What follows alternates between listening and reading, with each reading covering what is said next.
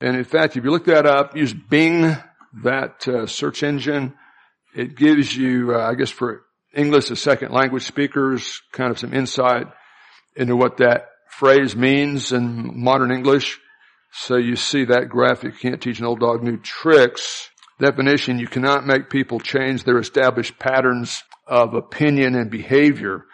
Now that statement I've heard my entire life, you can't teach old dogs new tricks, may or may not be true about dogs, but it doesn't apply to us. Because number one, none of us are dogs. I think we're all human beings.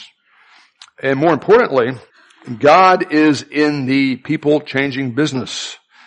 Uh, he regenerates not just to give us a get out of hell free card. He gen- regenerates us so that we can reproduce the character of Christ by His grace. But it uh, is a little bit like watching sausage or laws being made. It can be a, a long, ugly process. But we're going to see some remarkable character transformation in the older brothers of Joseph verified today as we come to chapter 44. We're going to see the 10 older brothers, the guys that back at the beginning of the story, Genesis 37, 22 years before what we're going to be reading about, had plotted, just told, told cold-blooded plotting to kill their younger brother. And then when uh, Judah realized there were some slave traders just happened to go by where they were camping, he said, let's not just kill him. We're not going to get anything out of that. Let's sell him to these slave traders on their way to Egypt. We can make some money out of this and they're going to work him to death anyway. We'll never see him again. We're going to see those 10 guys who happily were willing to kill or sell their brother into slavery so he'd be worked to death. We're going to see these guys are the same men, but they are now very different people. And they're different because of the grace of God working in their lives. So Love this chapter. Uh, chapter 45 is even better, but chapter 44 is one of my favorite. Let's pray that we'll be teachable to God's Word today. Uh, and this can be information you can play with, or it can be transforming truth. And you can be Ethan, or you can be Tim, or you can be Stan, or Jeff Bridges, whoever that is back there. Uh, or Julie Demerson or even uh, an old aging pastor, Brad McCoy, and you can process this just at the level of the uh, intellect. But when you embrace it with your full heart, it goes from being gnosis to epignosis, from information to transforming truth. And you got to be your own number one spiritual science project. It's easy sometimes to listen to a convicting message from the Word and say, boy, I wish my wife were here instead of in Tulsa to hear me preach this. You know, not that I would ever be tempted to think that. Or boy, I wish that my boss would hear this message or whatever. You gotta be your number one spiritual science project. That's the way God designed it. So Bobby, we'll even say a few things today that can apply to you. Okay, Robert? Her name is Bobby Dudley, but I call her Robert for short. But as we pray that we'll be teachable to God's Word, this is spiritual brain surgery we're doing here. Uh, let's pray for those who protect and serve us like our active military people, peace officers, firefighters, folks like that. And uh, David Demerson, lead us in prayer in that direction, would you please?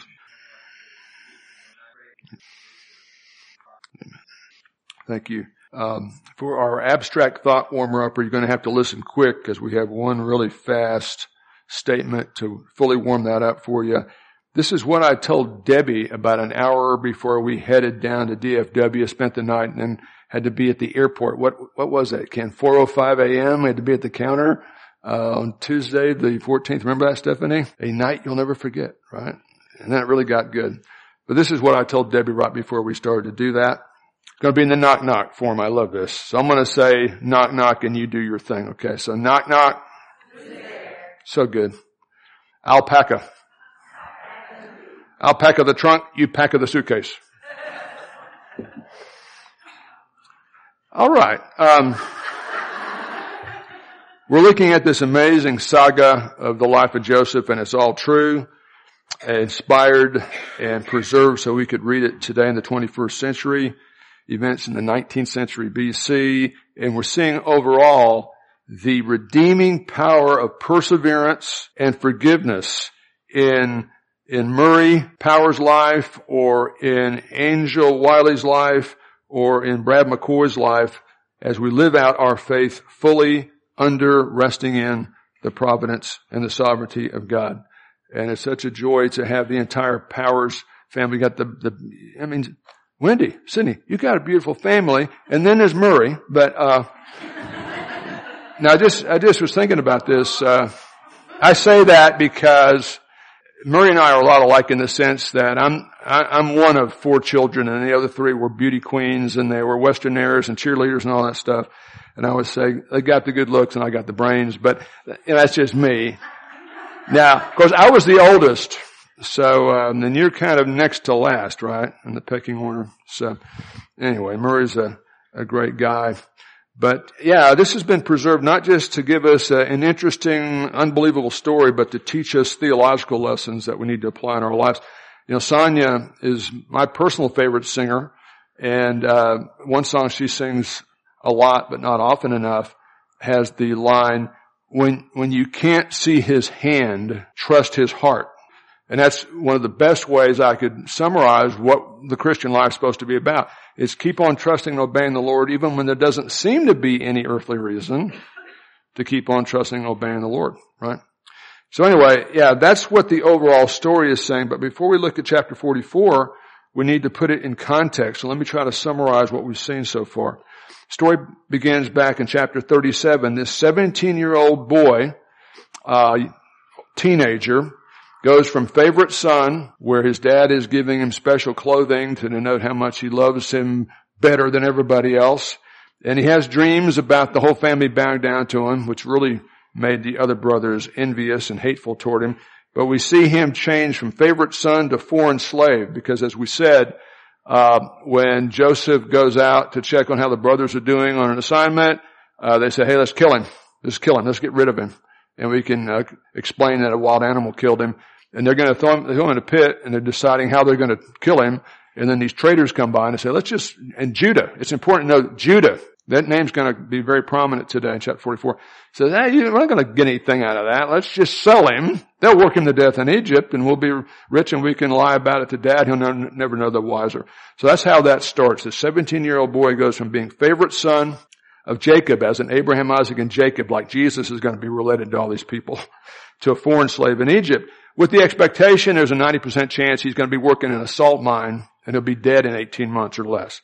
Next chapter, 38, it's a parenthesis, and we see Joseph's plus R, righteous character and faithfulness, trans, contrasted, I should say, to Judas. There's Judah again. Judah's the guy that said, let's sell him, not let's kill him. Let's get some money out of this thing.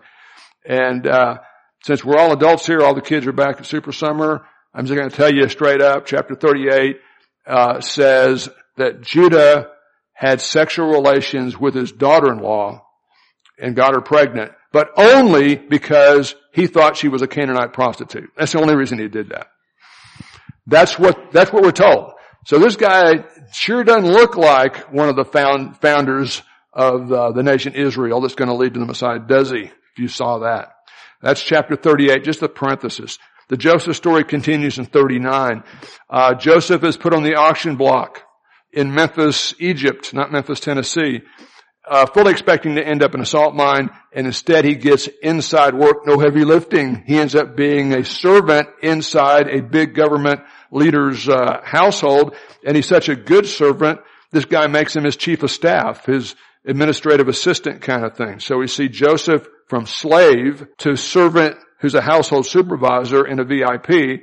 But guess what happens? Things get grisly again, don't they, Kylene? What happens? Potiphar, his boss's wife, is uh, attempts to seduce him multiple times, and Joseph has too much integrity to do that. And she gets so frustrated, she accuses him of attempted sexual assault, and he ends up in prison for something he didn't do. So that's chapter 39. Uh, and yet even there, because he's such a faithful guy, the uh, the warden makes Joseph his administrative assistant as a trustee in the prison. So you can't keep this guy down. Chapter 40. We have new friends with big dreams in the prison. Two people that are close to Pharaoh and the government end up in this same prison where Joseph is.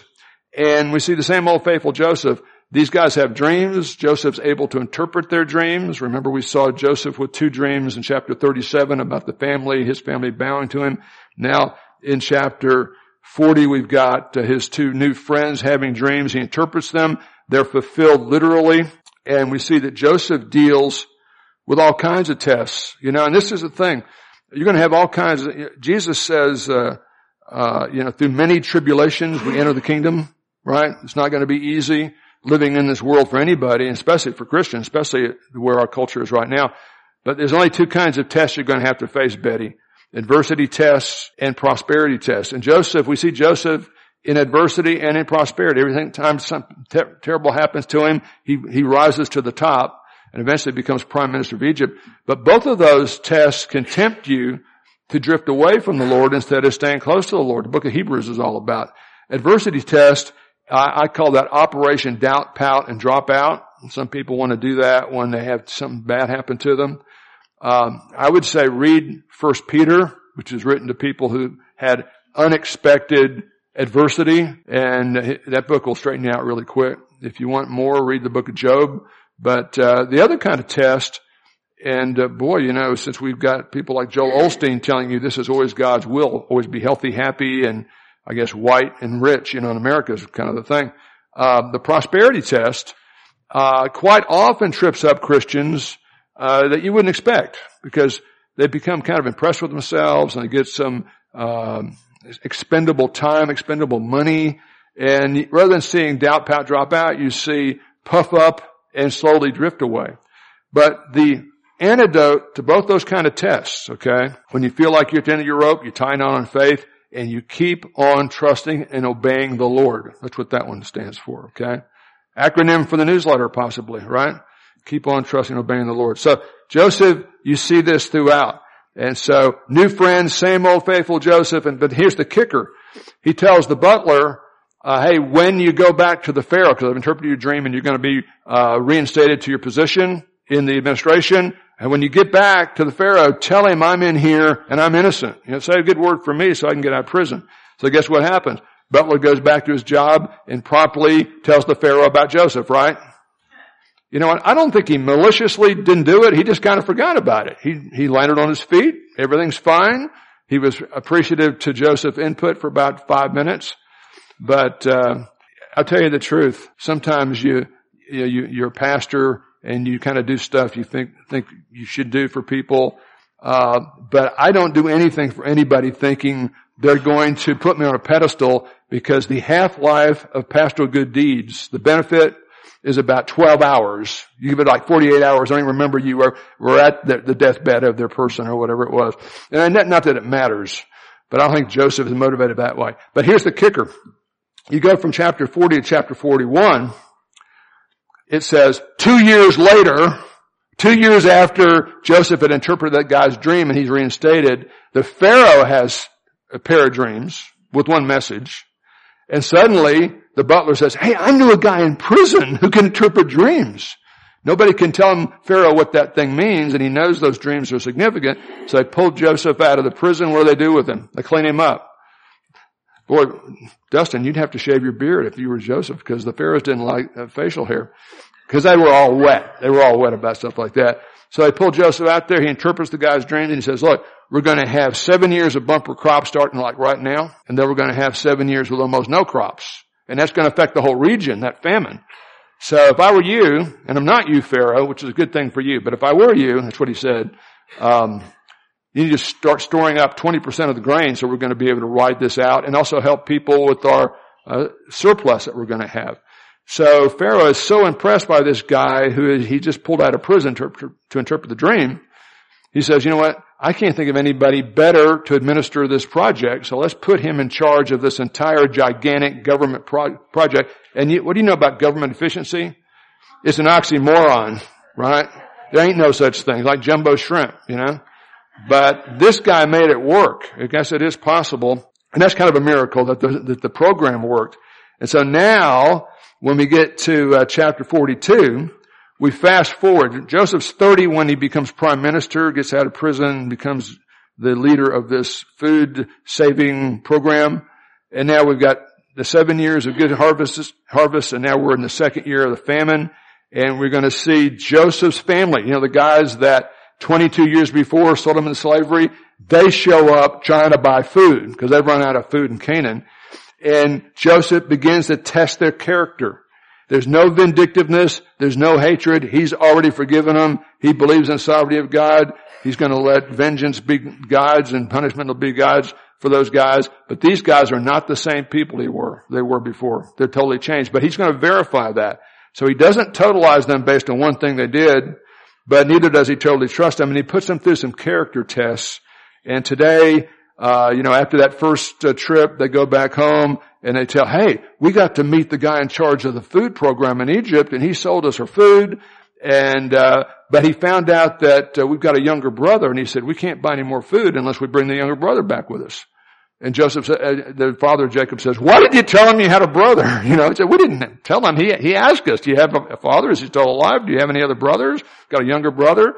So boom. And guess what? He's holding on to Simeon, one of, one of the other ten brothers. One of them is being held in a holding tank in Egypt.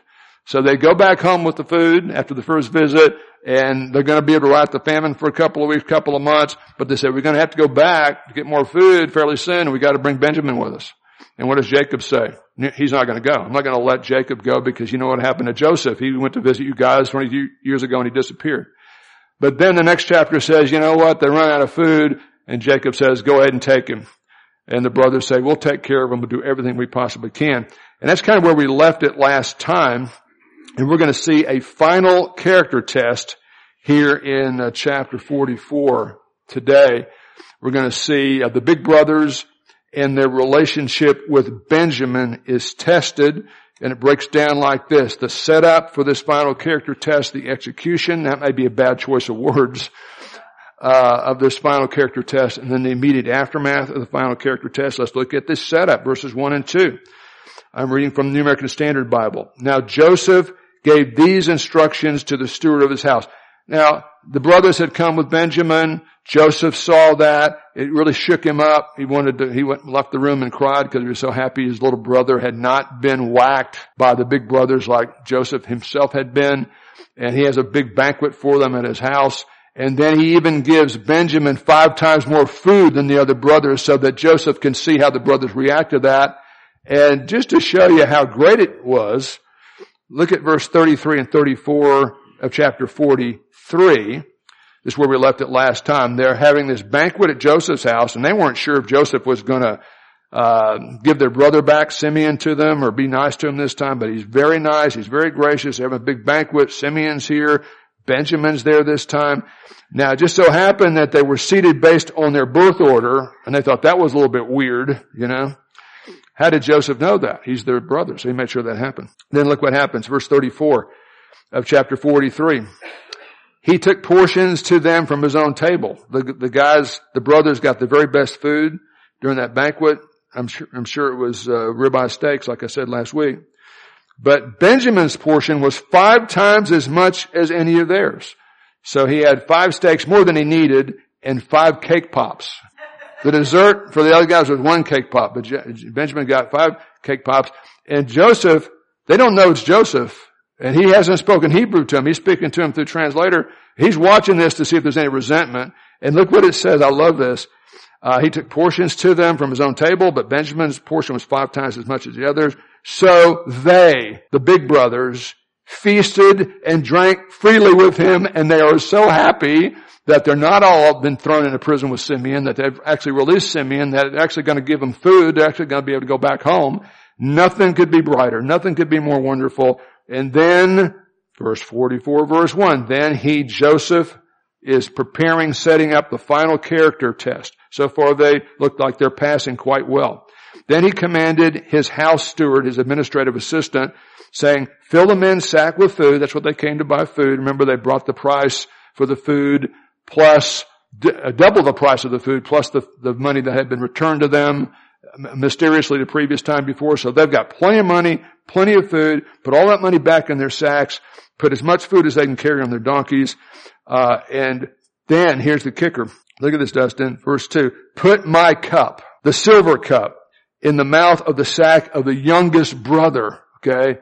Benjamin. Daddy didn't even want Benjamin to leave. They talked him into taking him because they said the man won't sell us food unless we take Benjamin back.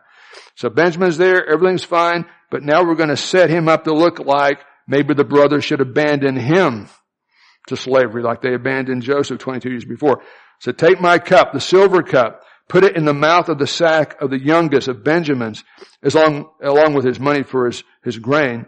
And he, the administrative assistant, did as Joseph had told him.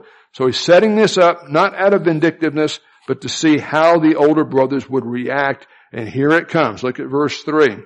The execution of the final character test.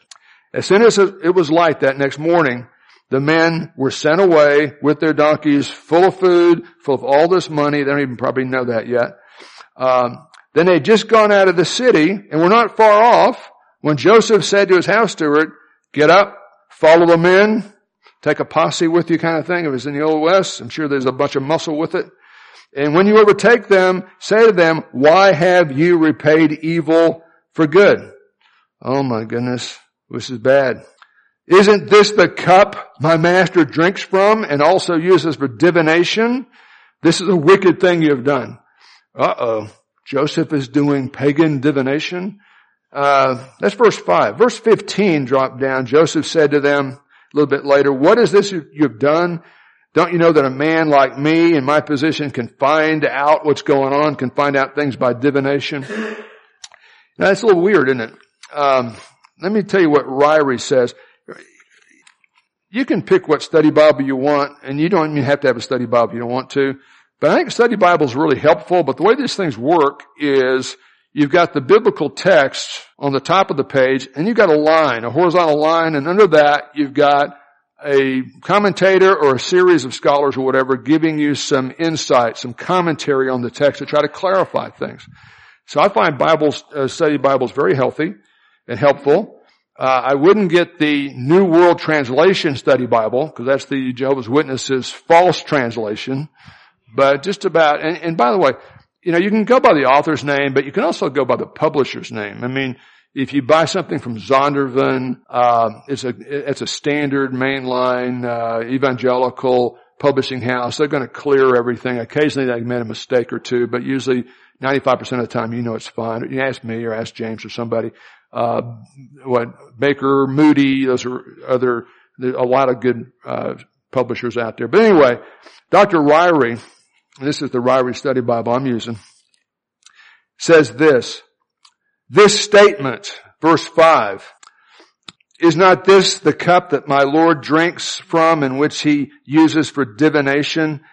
Ryrie says this statement made in order to attach special significance to the cup, that there's no doubt this is Joseph's cup, that's the main thing, was part of the situation Joseph contrived in order to test his brother's character. That's the whole thing. Okay, he's just kind of stepping into those, those steps. He's going to clarify it later. Um, the question was, would the older brothers seize on this opportunity to get rid of Benjamin, since he's implicated as the guy who stole the cup, or had their hearts indeed been changed so they would stand with him? And guess what? They're going to stand with him. Now the MacArthur Study Bible says something very similar, although they point out that uh, hydromancy, hydro for water, uh, was the exact kind of divination referred to here as a form of ancient Near Eastern divination where you're trying to use physical objects to dis- discern the future apart from God, uh, made use of vessels of water. Objects or liquids put in the water generated patterns that were thought to reveal the future. They would read things into the, look at the tea leaves kind of thing or whatever pattern they put in there. They look at patterns and say that means this is going to happen, that's going to happen, as if they could figure it out from that. This description here, that I use this to practice divination, um, and Joseph's statement in verse 15 do not indicate that he actually practiced pagan divination. This description was necessary to the ruse. I prefer what Robert calls it, uh, if I can find it here. Joseph contrived this situation is the idea. Um, they don't know he's a Hebrew believer yet, right? Uh, that uh, did not indicate he actually practiced pagan divination. This description was necessary to the ruse and identified the silver cup as a treasured possession. Uh, and then the, the, note says Joseph received revelation from God alone. I say amen to that. So that's what's going on there, and I think that's a nice brief description of that. But anyway, look at verse six. When he caught up with them, now we got to stop. Who's he there? Joseph's administrative assistant, right? Who's them? The brothers. You know, 11 of the 12. Joseph's the guy in the mansion, sending the first guy. When he, Joseph's representative, caught up with them, the 11 sons of Jacob, he repeated these words to them. Hey, why'd you do this? Evil for good. You've taken the, our guy's cup. But they said to him, why does my Lord say such things? They're in the dark. They know they didn't do anything like that. Far be it from your servants to do anything like that. We even brought back to you from the land of Canaan the silver we found inside the mass of our sacks the first time. When we came back home the first time we found out you returned our money, we brought that back. We paid you double. They haven't checked their bags to realize all this money's still in their sack too. Because Joseph's not trying to make money out of this. He's trying to help them. He's their, their brother, right? Then he says, or they say, so why? We have no motive to steal silver or gold from you guys. We don't have any room in our, uh, in our uh, suitcase either. Uh, you know what the most traumatic part of the Israel trip was? At least for the 36 of us that ended up flying Air Canada. Whether or not our suitcase was 50 pounds or less. Cause guess what? If it weighs more than 50 pounds, you'd have to have more than that. Guess what, guess what the fee was? Remember Carol? It's $100, wasn't it? That, that, yeah, $100. Wouldn't that be nice? So anyway, but it's amazing, you know. I'm so weak anymore. I can't pick up 50 pounds with one hand anymore. I used to be able to. But, so we have two ways to determine that. Uh, I just kind of pick it up. If I can pick it up, I know it's less than 50 pounds. And then Debbie bought one of these little scales and stuff. So, so, double checked it. And sure enough, it was just 44 pounds. I could barely get it up there. Um, baptizing, the, the most, the second most traumatic part was baptizing, uh, Dustin because I thought, I, when I baptized, uh, your husband, David, who's solid muscle, man. I mean, he doesn't look it, but he weighs 300 pounds solid muscle.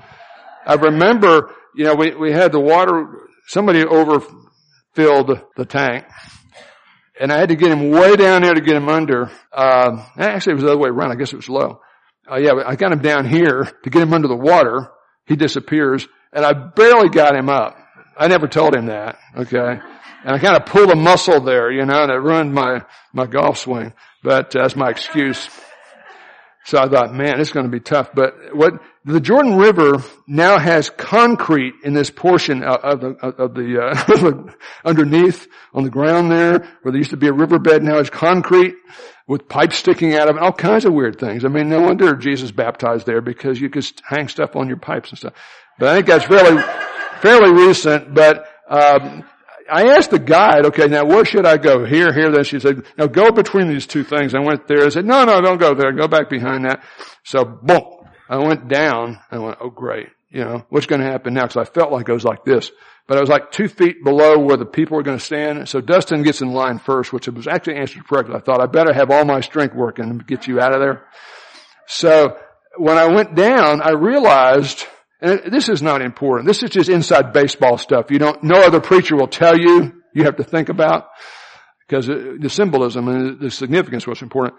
But I realized as soon as I got him under, I didn't have to get him down here like I had David and I barely got him up. I still had all my muscle mass, what's left of it, right next to him. So I came out, I felt like a Superman. you know? Just hanging around Dustin makes you stronger. I just tell you that. But anyway, yeah, so all this stuff is happening.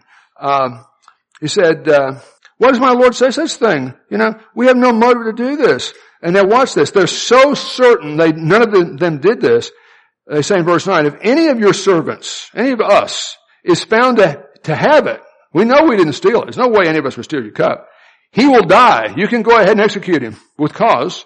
And the rest of us will become slaves. I mean, they want, would you say that about any group of people? I wouldn't say that about the elders if we were somewhere, you know? If somebody came out of a restaurant, hey, somebody stole something, I figure it's Ron or Dale. It had to be, you know? I mean, I'm, I'm going to put my life at risk because some dumb thing they did. Um, these guys are absolutely certain there's no problem. Verse 10. Very well then, meaning we'll have severe punishment for this, but he's not going to go as far as they suggested. He, representing Joseph, his administrative assistant, says, let it be as you say, whoever is found to have it will become my slave, meaning he's kind of power of attorney speaking for Joseph there. But the rest of you will be free from blame. So there's going to be severe punishment, lifelong slavery uh, for Joseph's household. Verse 11, each of them quickly, quickly because they're happy. Go ahead. If a police, policeman wants to stop me and open, open my trunk or whatever, feel free. Look at the whole car. In fact, you know, dust it up a, little bit while you're there. I mean, I got nothing to hide. That's the good thing about uh, not having anything to hide. They, they said, hey, you know, just real quick, check it out. We'll be glad for you have it. Verse 11, each of them quickly lowered his sack to the ground, opened it. Then the steward proceeded to search, beginning with the oldest again. So we start with Reuben, um, ending with the youngest, Benjamin. And they go first, second, third, fourth, fifth, get down to Benjamin. Hey, we're in the clear. And boom, this happens. It's not a photograph, but there's Benjamin. And look what happens here. They get to the youngest one and the cup was found in Benjamin's sack. And they're all gone, I cannot believe this. Ain't no way. They can't believe their own eyes. This is a nightmare, man. At this, they, 100% of them, tore their clothes. They're united here. And they all, 100% of them, loaded their donkeys and returned to the city. Now the administrative assistant said, hey, we'll make the guy who stole the cup a slave and the rest of you guys can go home but they're not going to leave Benjamin alone. That's huge. Okay. These aren't the same people we saw 22 years ago. Let's look at the immediate aftermath. Starting verse 14. Joseph was still in his house, in his mansion, when Judah and his brothers came in. Notice Judah is being singled out. He's the guy that, you know, interacted with his daughter-in-law in horrific ways. Back in chapter 38. And they threw themselves on the ground before Joseph. And Joseph said to them, what is this you have done? Don't you know that a man like me can find out what's going on like that? Right? Uh, and then watch this. Judah speaking for the whole group. How can we, that's not singular, I, but we, all y'all, what can we say to my Lord, to Adonai? They're not as God, but just as somebody over me based on his position, humanly speaking. What can we say my, to my Lord? uh, Judah replied, what can we say? I mean, he's, he's speechless, but he's still talking, like a lot of us preachers do. How can, how can we prove our innocence? Like apparently you have to do nowadays in American jurisprudence if you're right of center. Uh, God has uncovered your servant's guilt. Whoa. We are now my Lord's slaves, not just Benjamin, but all of us. You ever heard one, one for all, all for one? These guys wouldn't have said that 22 years ago. They were happy to beat up Joseph, throw him in the pit, let him die or kill him, and then let's, let's make some money off of him, you know. Now it's a whole different ballgame. We are my Lord's slaves. We ourselves and the one who is found with the cup. 100% unity. You gotta see this contrast. Go back to the first chapter of the story, chapter 37. God is in the people changing business. Trust but verify, but don't totalize anybody. Okay, God can and does change people um, in remarkable ways. Verse three. Now Israel, another name for Jacob, loved Joseph more than all of his other sons. That's describing it, not prescribing it. That's not, not a good idea, but it's just a fact. Because he was son of his old age, and he made him a multicolored jacket. Remember? His brothers saw that their father loved him, Joseph, more than all of the other brothers, so they hated him, could not speak to him on friendly terms. Then Joseph had a dream, not five minutes later, but a week or two or maybe longer. And he just, I think naively thinks this is from God. They don't want to hear this. I don't think he's trying to brag, but he said, hey, uh, I've got a dream. And when he told the brothers a dream, they hated him even more. He had said to them, please listen to this dream which I've had. For behold, we were binding, we were binding sheaves in the field, and lo, that my sheaf rose up and stood erect, stood up straight, and behold, your sheaves gathered around and bowed down to my sheaf. Wonder what that means, right? And his brothers said, are you actually going to reign over us? Are you out of your mind? You're the 11th, the 12th. You're just one of the younger ones. Are you really going to rule over us? And what was the answer to that question? Yep, they sure will. It took a while before they saw it, but it happened, right? So they hated him even more for his dreams and his words. Now he had another dream he related to his brothers and said, lo, I've had another dream. You, you didn't like the first one? Wait till you hear this. And behold, the sun, the moon, that's mom and dad, and eleven stars are bowing down to me. He read it to his father and to his brothers, and even his father rebuked him and said, what is this dream you had? Shall I and your mother and your brothers actually come to bow ourselves down before you and to the ground? His brothers were jealous of him, but his father kept the saying in the back of his mind. And then drop down to verse 18. chapter 37. Uh, they're out doing their thing. The father sends Joseph out to check on how they're doing their thing with the flocks. And when they saw him, J- Joseph, with his letter jacket on from a distance, uh, and when he came close to them, they plotted against him to put him to death. They're going to kill him one way or the other. Selling into slavery wasn't to pre- prevent his death, but to make some money before he got worked to death. And they said to one another, here comes the dreamer. Now then, come, let us kill him and throw him into one of the pits. And we'll, we'll tell Daddy-O that a wild beast devoured him. Then let's see what's going to become of his dreams. They're going to make it impossible for these dreams to happen. And Reuben, the very oldest one, heard this and said, nah, let's calm down. Let's not take his life. Uh, Reuben said, let's shed no blood. Let's just throw him in the pit and decide what's going to happen. And Reuben's already in the doghouse, so he was going to try to save Joseph, make points with his dad. But watch this. Verse 24, so they took him, threw him into the pit, trying to decide how they're going to kill him. And of course, Reuben's going to try to save the day for his own personal benefit, selfishly. Now the pit was empty without any water in it. This was a, a water cistern with no water in it. Then they sat down to eat a meal. That's called cold-blooded, man. And they raised their eyes and behold, there's a caravan of slave traders going by. And then J- Judah, Judah, the guy who misbehaved with his daughter-in-law, but who's going to hit the home run in chapter 44 now, verse 26. Judah said to his brothers, what profit is it for us just to kill him and then cover it up? Come, let us sell him to these slave traders. And then it drops down and we read, uh, the bottom part of verse 28, thus they brought Joseph into Egypt as a slave to be sold to the highest bidder.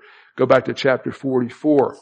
Looking at the immediate aftermath of the test, uh, Benjamin's got the cup. I have no idea how it happened, but we're all going to be in this together. We're now your slaves, we and Benjamin too. Verse 17, but Joseph said, far be it from me to do such a thing. Only the man, the one guy who had the cup, who was found to have the will become my slave. The rest of you go back to your father in peace. So he's giving them free, free um, pass to go back home.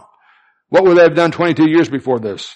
They would have went, nice knowing you, Ben. Have a nice life, Benji. We're out of here. They're not leaving. Then Judah, the guy with all that baggage, you wouldn't want him to teach, you wouldn't want him to sign up for Super Summer. But I would say based at this point where he is, he would qualify to teach Super Summer. Probably uh, do better pulpit ministry than I could do. Then Judah went up to him, Joseph, and said, Pardon, pardon your servant, my Lord. Let me speak a word to my Lord. But do not be angry with your servant, because I know you've got power equal to Pharaoh. You've got life and death power. You can have us all killed if you want to, basically. My Lord asked his servants the first time we were there, uh, do you have a father? Do you have any brothers? And we answer, we've got an aged father and there's a young son. Now he's like 29 or 30 at least now. Benjamin is. But there was a young son born to him in his old age. His brother, Joseph, is dead. They know he's dead because they sold him into slavery 22 years before, even though Joseph's talking to them. And he, Benjamin, is the only one of his mother's sons left, the guy who had the cup in his bag. And his father loves him. Then you said to your servants, bring him down. If you come back for more food, bring Benjamin so I can see him for myself. And we said to my Lord, the boy cannot leave his father. It's not going to fly. If he leaves, uh, because if he leaves him, if Benjamin leaves and doesn't come back, his father will die. But you told your servants the first time we were there, unless your youngest brother comes down with you, you're not going to see my face, you're not going to get any food. Just bottom line. So when we came back to your servant our father, we told him what you said, and then our father said, eventually, after initially saying no, go back and buy a little bit more food. But we said we can't go down. Only if our youngest brother, only Benjamin's with us can we go. We cannot see the man's face. We're not going to be able to transact business at all unless your youngest, um, our youngest brother is with us. Verse 27. Your servant, my father said, you know that my wife bore me two sons. Now watch this. We're reading this story in the Old Testament from a New Testament perspective. And you guys know the Old Testament is written before and anticipates the coming of Christ. And we're on the right R-I-G-H-T side of the cross in that sense. But we're looking at the founders of Old Testament Israel here. They are saved by faith in the promised Savior.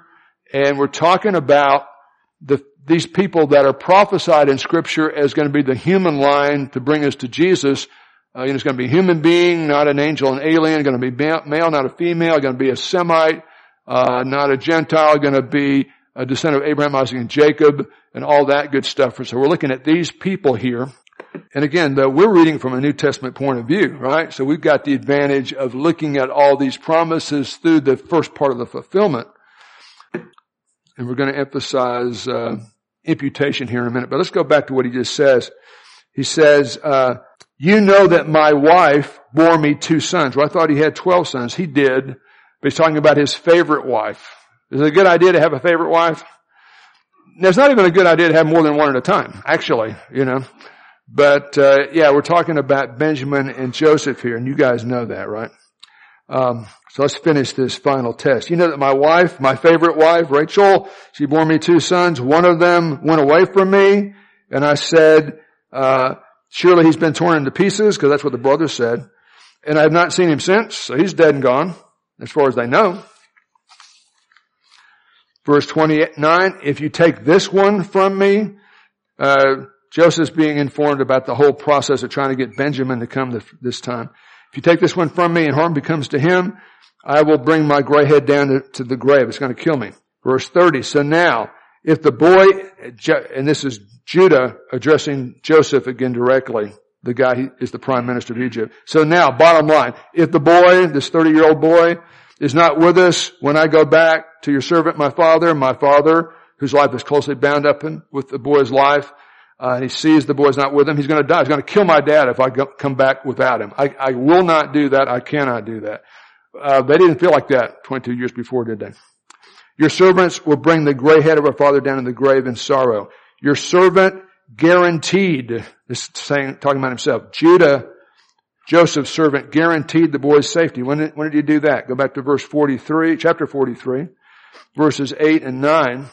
They're having to talk their dad into letting them take Benjamin back to Egypt to buy the food or they're all going to starve to death. Verse 8, Judah said to his father Israel, also known as Jacob, send the lad with me. We will arise and go that we may live and not die, not starve to death as a family we as well as you and your little ones. I myself will be surety for him. You may hold me responsible for him. If I do not bring him back to you and set him before you, you let me bear the blame before you forever. Now look at this. This is incredible. Your servant, verse 32, chapter 44, your servant, Judah himself guaranteed the boy's safety to my father. And I said, if I do not bring him back to you, I'll bear the blame before you, my father, all of my life. Now then, Joseph, prime minister of Egypt, please let me, your servant Judah, remain here as your slave in the place of the boy, and let the boy Benjamin return with his brothers. That is a mouthful. That is one of the most amazing statements in the Bible. Talking about hard to believe stuff. It's hard to believe a guy that was willing to sell uh, Joseph into slavery 22 years before is saying, I'll be the slave for the rest of my life. You let him go home. I'm not going home without him. That's not going to happen. How can I go back to my father if the boy is not with me? No. Do not let me see the misery that come on my father. Uh, 22 years earlier, Judah would have been happy, had been happy to sell Joseph into slavery. And if he was the same person, he would have been happy to see him uh, put in slavery now. But now Judah volunteers, and I think this is one of the very best examples of imputation. The gospel is all about imputation. Our sins imputed to Christ and judged, His righteousness imputed to us when we believe. Imputation is the legal application of personal guilt or personal virtue to a third party. Three key biblical examples. This one in Genesis 44. That statement is worth the price of admission here. Now please, verse 33, let your servant remain here as my Lord's slave in place of the boy. Judah is offering to take Benjamin's place. No more home, no more wives, no more kids. He's going to be a slave and Benjamin gets free. Another great example is found in Onesim, is found in Philemon, verse 18. Uh, the book Philemon is Paul's letter about a runaway slave named Onesimus who has become a believer after he ran away from his household. And Paul sends him back uh, and says, if he owes you anything, if you can't forgive him for the financial uh, and the physical stuff he took when he's when he ran away, just put that to my account. I will pay it myself. I think he's assuming uh, Philemon is too gracious to, to do that. He's going to see Onesimus through a whole new light because he's a whole different person now that he's regenerate. But Paul saying, if you can't do that, I get it. I'll pay it myself. But what's the ultimate imputation?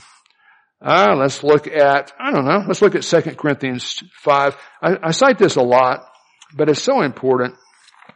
And I hope, you know, at some point when you think back on some things you've learned around here, you think about certain verses. I think 2 Corinthians 5.21 would be a great one to remember.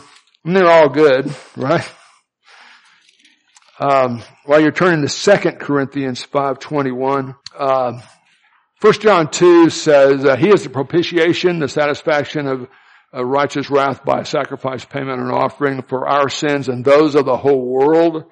But then it gets even clearer, if that's possible here, in 2 Corinthians 5.21, He, God the Father, as the author of the plan of salvation, made Him, our Lord Jesus Christ, as the active agent of the plan of salvation, who knew no sin. So Jesus didn't even know sin existed, right? know there means to experience, to, to, to commit sin. He didn't actually experience sin experientially.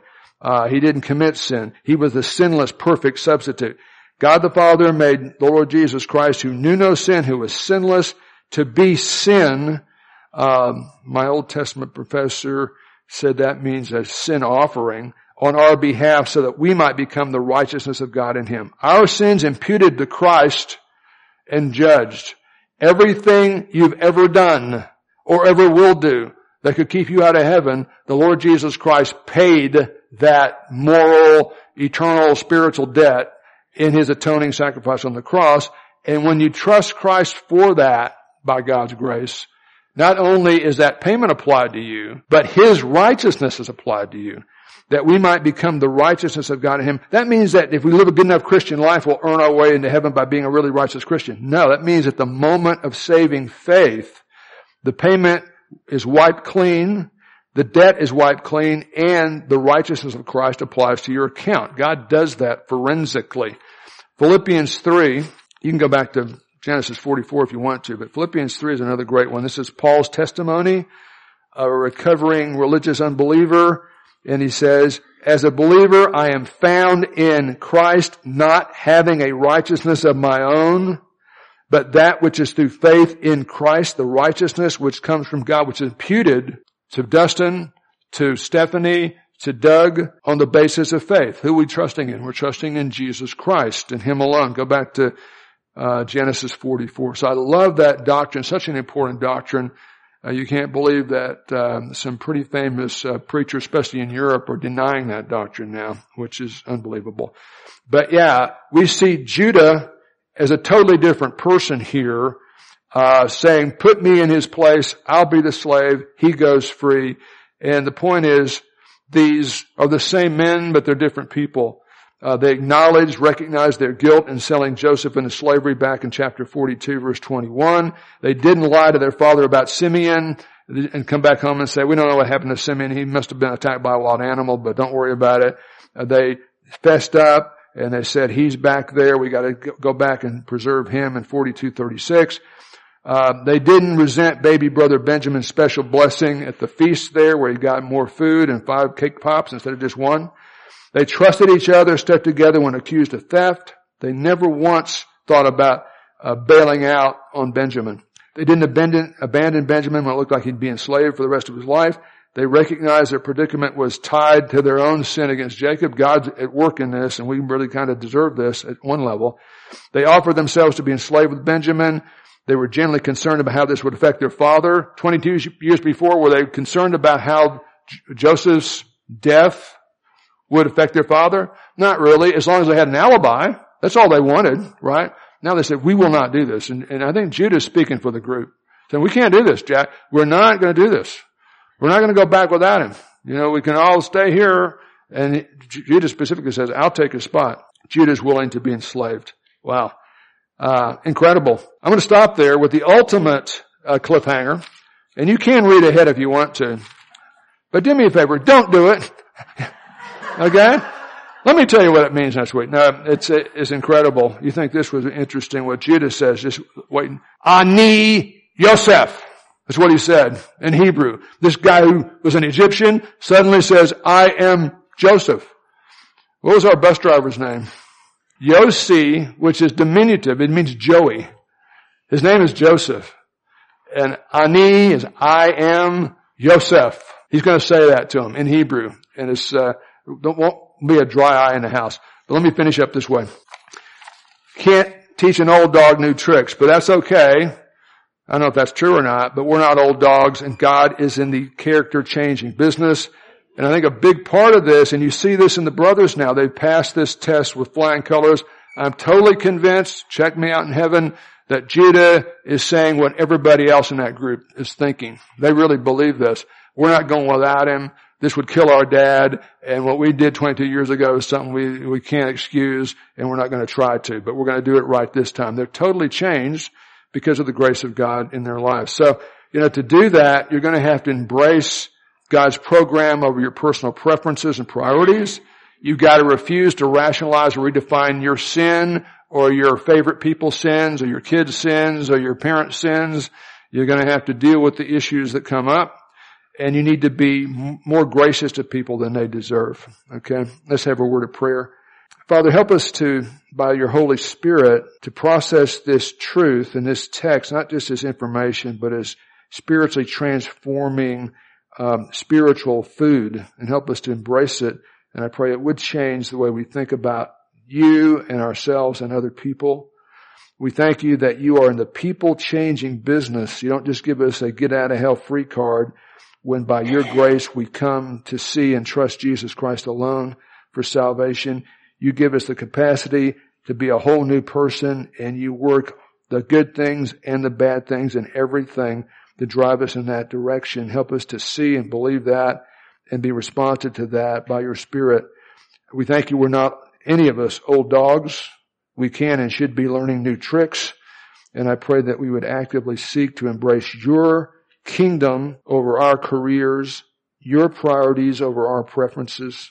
Help us to recognize and confess and isolate the sins in our lives and our Christian lives rather than just kind of papering over them and help us to be very giving and very forgiving. We pray in Jesus' name. Amen.